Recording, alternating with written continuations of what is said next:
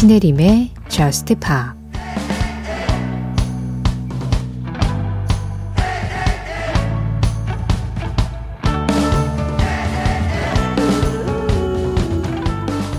넌 너무 멋져.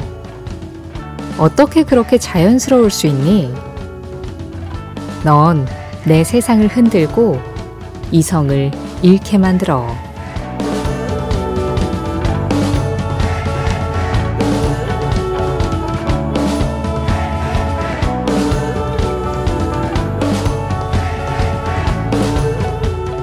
Lose My Cool DNCE의 노래로 신혜림의 Just Pop 시작합니다. 신혜림의 Just Pop 시작했습니다. 오늘은요, DNCE의 Lose My Cool, 그리고 Justice의 DANCE, 댄스로 함께 했습니다. 어, DNCE도 댄스라고 밴드명을 지으려다가 A를 빼먹어서 DNCE가 됐다고 하죠. 그리고 Justice의 댄스. 뭐 여러 가지로 어깨춤 나는 그런 오프닝이었어요. Justice의 D-A-N-C-E, 댄스는 최홍준님 신청곡이었습니다. 이영경 님이요. 예전에 모 방송국에선 PD와 DJ를 겸하시는 분을 PDJ라고 일컬었었는데 신혜림 작가와 김세윤 작가, 배순탁 작가처럼 작가와 DJ를 겸하시는 분들을 부르는 통칭이 혹시 따로 있을까요? 사실 세 분이 처음일 것 같은데 갑자기 궁금해져서요 하고 글을 남겨주셨어요. 작가와 DJ를 겸하는 사람들을 부르는 통칭 없습니다. 네. 진행할 땐 DJ고 구성할 땐 작가죠. 사실 어, 비사이드도 그렇고 영화음악도 그렇고 저도 그렇고 저희는 지금 각자의 프로그램들을 모두 직접 구성하고 직접 선곡을 하고 직접 원고를 쓰고 직접 진행을 합니다. 그러니까 그냥 각자의 프로에서 작가 겸 DJ로 일하고 있는 거고요. 뭐, 네. 저는 굳이 막 명칭을 만드는 거 이런 걸 좋아하진 않아서. 그냥 한 가지만 기억하시면 돼요. 이 새벽에 작가들이 하고 있는 프로그램 3개 중에서 가장 먼저 런칭이 됐었던 프로그램은 Just Pop이었다.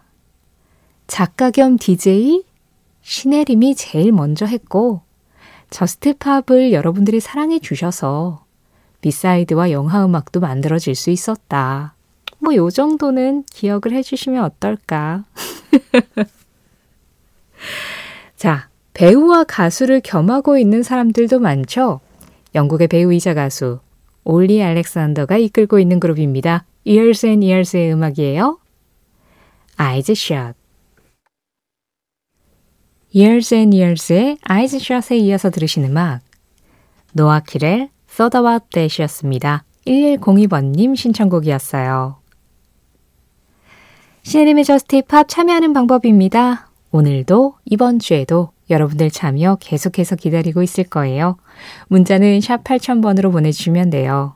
짧은 문자에 50원, 긴 문자와 사진에는 100원의 정보 이용료 들어갑니다. 스마트 라디오 미니로 들으실 때 미니 메시지 이용하시는 거 무료인 거 알고 계시죠? 그리고 Just Pop 공식 홈페이지가 있어요. 검색창에서 신혜림의 Just Pop 검색하시면 바로 연결될 텐데요. 여기 게시판, 사연과 신청곡 게시판 언제나 열려 있습니다. 그리고 Just Pop 공식 SNS도 있어요. 인별그램 MBC Just Pop, MBC JUSTPOP로 들어오시면 그날그날 방송 내용 피드로 만나보실 수 있고요. 댓글로 참여해 주시는 것도 항상 환영하고 있습니다. 7775번님, 20년 전 Just Pop 자리에서 했던 유희열의 All That Music 오프닝 곡, Fantastic Plastic Machine, Filter 신청해요 하셨어요. 20년 전이었군요, 이게. 아, 그렇죠. 20년 전이죠. 저도 All That Music 진짜 열심히 들었거든요. 그 이전에 유희열의 FM 음악 도시부터 예, FM 음악 도시를 듣고 잠깐 음악 도시가 끝난 다음에 예, 쉬셨다가 All That Music으로 다시 돌아오셔가지고 또 진행을 하시다가 그 다음에 또 KBS로 가셨죠. 어쨌든 저도 학창 시절에 유희열 씨 라디오를 진짜 열심히 들어가지고 어, 그때의 감성들이 저한테는 아직 라디오 감성으로 남아 있는 것 같아요.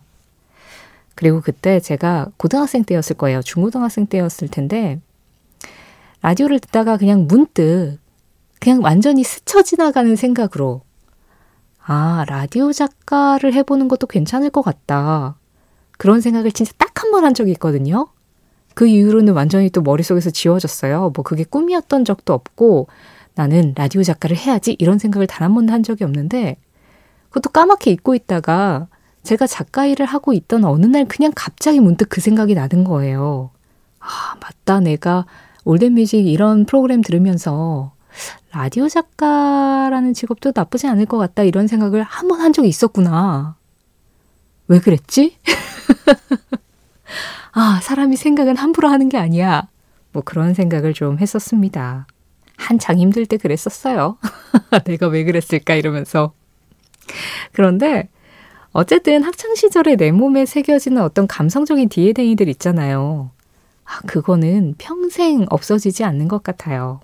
그리고 그게 알게 모르게 나의 미래를 만들어서 제가 라디오 작가가 되고 그 올덴 뮤직을 했었던 그 시간에 지금 프로그램을 진행하고 있고 여기까지 온 걸 수도 있는 거고요.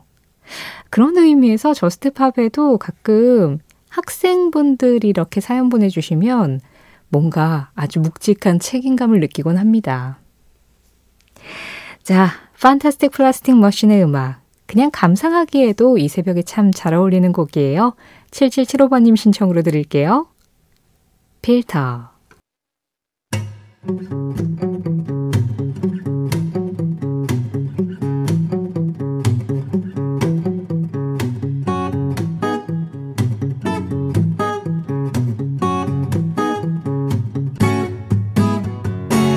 신혜림의 저스트 파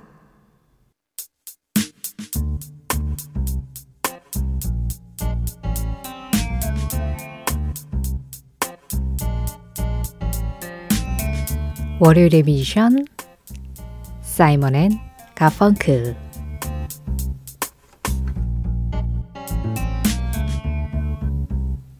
신혜림의 저스트 팝 월요일의 미션 매주 월요일 이 시간에는요 한 뮤지션의 음악을 방송 끝날 때까지 쭉 이어서 들어봅니다. 오늘의 주인공은 사이먼 앤 가펑클이에요. 사실 우리가 5월 들어서 좀 거장들의 음악을 많이 들었습니다. 5월 8일에는 어버이날 기념해서 약간 어버이 같은 그런 가수 프랭크 시나트라 음악 들었었고 그리고 5월 15일에는 또 스승의 날 맞아서 약간 스승 같은 음악계의 교본 같은 휘트니 휴스턴을 만나봤고 그리고 그 다음 주에는 휘트니 휴스턴 음악 들었으니까 머라이어 캐리 음악도 들어야 해서 머라이어 캐리까지 이렇게 소환을 했는데요. 그래서 오늘쯤에는 조금 젊은 가수를 다뤄볼까 하다가 그냥 5월은 이렇게 좀 거장들의 편안한 음악으로 마무리해보면 어떨까 싶어가지고요. 그래서 사이먼 앤 가펑클을 골라봤어요. 6월에는 이제 또 여름 초입이니까 그때 어울리는 가수들 한번 생각해 보도록 하겠고요. 일단 사이먼 앤 가펑클 60년대를 수놓은 미국의 대표 듀오죠. 폴 사이먼과 아트 가펑클 이 두 사람이 결성한 그룹인데요. 두 사람은 초등학생 때부터 친구였다고 해요. 그리고 둘 다 음악을 좋아해서 같이 이제 화음을 맞추면서 우리 듀오를 한번 해보자. 그래가지고 처음에 결성했었던 그룹의 이름은 톰과 제리였습니다. 톰앤 제리. 실제로 톰앤 제리라는 이름으로 노래도 몇 곡 발표했어요. 그런데 좀 반응은 없었던 거죠. 그래가지고 그냥, 아, 톰앤 제리로는 잘 안 되나? 각자 솔로를 해야 되나? 라고 하고 있던 찰나에 좀 큰 기획사하고 계약을 하게 돼서 사이먼 앤 가펑클로 이름을 바꾸고 첫 앨범을 낸 게 1964년이었죠. 그런데 그때도 바로 반응이 온 건 아니었습니다. 그때 The Sound of Silence라는 노래가 첫 앨범에 들어 있었는데 그때 원곡은 완전한 그냥 포크송이었어요. 그리고 반응도 별로 없어가지고 그냥 하, 우리는 안 되나 보다 해가지고 진짜로 각자 그냥 솔로 활동하자 그래가지고 헤어진 상태였거든요. 그런데 The Sound of Silence를 같이 작업했던 프로듀서가 노래가 너무 아까운 거예요. 그래서 이거를 조금 편곡을 해보면 좋을 것 같은데 해가지고 사이먼 앤 가펑클의 허락 없이 그냥 프로듀서가 여기에 리듬도 좀 넣고 일렉트로닉 기타 소리도 좀 더 첨가하고 해서 일종의 리믹스 버전을 발표를 합니다. 그런데 그게 어마어마하게 반응이 왔던 거죠. 그래서 부랴부랴 폴 사이먼과 아트 가펑클을 다시 소환을 시켜서 사이먼 앤 가펑클로 활동해야 된다. 지금이 기회다. 라고 해가지고 그때부터 알려지기 시작했고요. 그리고 정말 주옥 같은 음악들을 많이 만들어냈죠. 그래서 먼저 The Sound of Silence 이 노래부터 만나보시면서 사이먼 앤 가펑클의 명곡들 오늘 함께 하시죠. The Sound of Silence부터 사이먼 앤 가펑클의 히트곡들 세 곡 이어서 만났습니다. The Sound of Silence에 이어서 들으신 음악은 아, 기타 연주 진짜 환상적이죠. Mrs. Robinson이었어요. 영화 졸업 OST로 사용됐었던 곡이었는데요. 비지스에게 토요일 밤의 열기라는 영화 OST가 있었다면 사이먼 앤 가펑클에게는 졸업이 있었죠. 대부분의 OST를 사이먼 앤 가펑클의 음악들로 채우면서 그 영화도 화제가 됐고 덩달아 OST도 화제가 됐고 사이먼 앤 가펑클의 히트곡들도 그 OST에서 많이 나왔습니다. 그리고 마지막으로 들으신 음악은 Bridge Over Troubled Water 험한 세상의 다리가 되어 말 그대로 사이먼 앤 가펑클의 대표곡이 아닐까 합니다. 이 노래 1172번님이 신청해 주셨어요. 사이먼 앤 가펑클은 뭐랄까요? 포크 듀오답게 이 본인들이 창작한 음악들도 많은 사랑을 받았지만 실제로 포크, 민속 음악이잖아요. 예, 그런 민속 음악에 대한 탐구도 굉장히 강했습니다. 그래서 예전부터 내려오던 음악들을 본인들이 이제 재편곡해서 사람들에게 팝으로 알린 노래들도 꽤 있었는데요. 대표적인 음악이 일단 Scarborough Fair죠. 영국 지방에서 이제 사람들 사이에서 입으로 전해 내려오던 민속 음악을 아, 물론 사이먼 가펑클 이전에 녹음을 한 사람도 있었고 그걸 채록을 한 사람도 있었습니다만 사이먼 가펑클이 이 노래를 부르면서 본격적으로 전 세계 사람들에게 알려졌고 이런 민속 음악이 팝 음악화 됐을 때 굉장히 매력이 있구나라는 사실도 알려줬는데요. 그런 노래 한 곡 더 있습니다. 페루의 민속 음악을 다시 불렀었던 El Cóndor Pasa. 우리에게는 철새는 지나가고 이렇게 번안이 됐었었죠. 네, 이 El Cóndor Pasa 역시 사이먼 앤 가펑클 버전으로 많은 사랑을 받았는데요. 어떤 민속 음악의 그 향취가 느껴지는 오랜 전설 같은 이야기를 담고 있는 음악들 이 두 곡 이어서 들어볼게요. 사이먼 앤 가펑클, Scarborough Fair 그리고 El Cóndor Pasa입니다. 사이먼 앤 가펑클, Scarborough Fair 그리고 El Cóndor Pasa, If I Could였습니다. 신혜림의 Just Pop 오늘은 월요일의 미션으로 사이먼 앤 가펑클의 음악들 만나보고 있어요. 사이먼 앤 가펑클은 사실 그 명성에 비해서 앨범 자체가 많지는 않습니다. 1964년부터 1970년까지 다섯 장의 앨범을 냈고요. 그리고 나서 해체를 하고 각자 솔로로 활동하다가 나중에 다시 재결합을 해서 공연을 하곤 했었죠. 그 1970년에 나온 마지막 앨범에 Bridge over Troubled Water, El Condor Pasa 이런 노래들이 다 들어있었고요. 그리고 여기에서 또 빼놓을 수 없는 명곡 하나가 나옵니다. The Boxer 사이먼 앤 가펑클 The Boxer였습니다. 이 노래는 한 가난한 권투 선수의 이야기를 다루고 있는 음악이죠.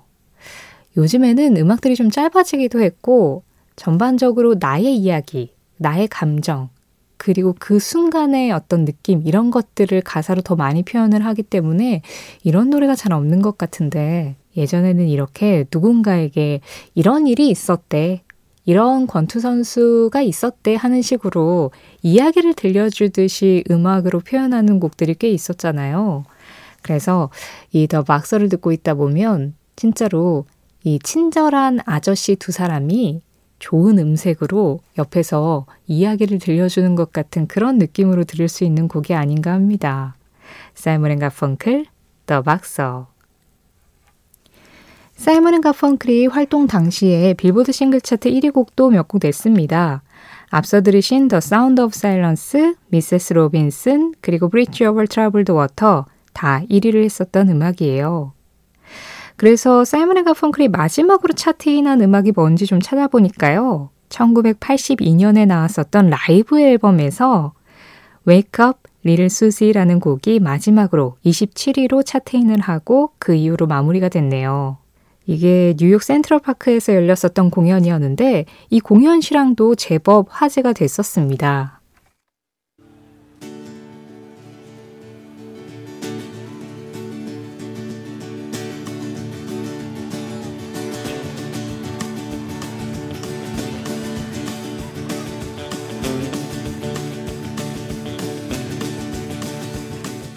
Just Pop 오늘 마지막 곡 사이먼 앤 가펑클 Wake Up Little Susie 원곡은 에벌리 브라더스의 음악입니다.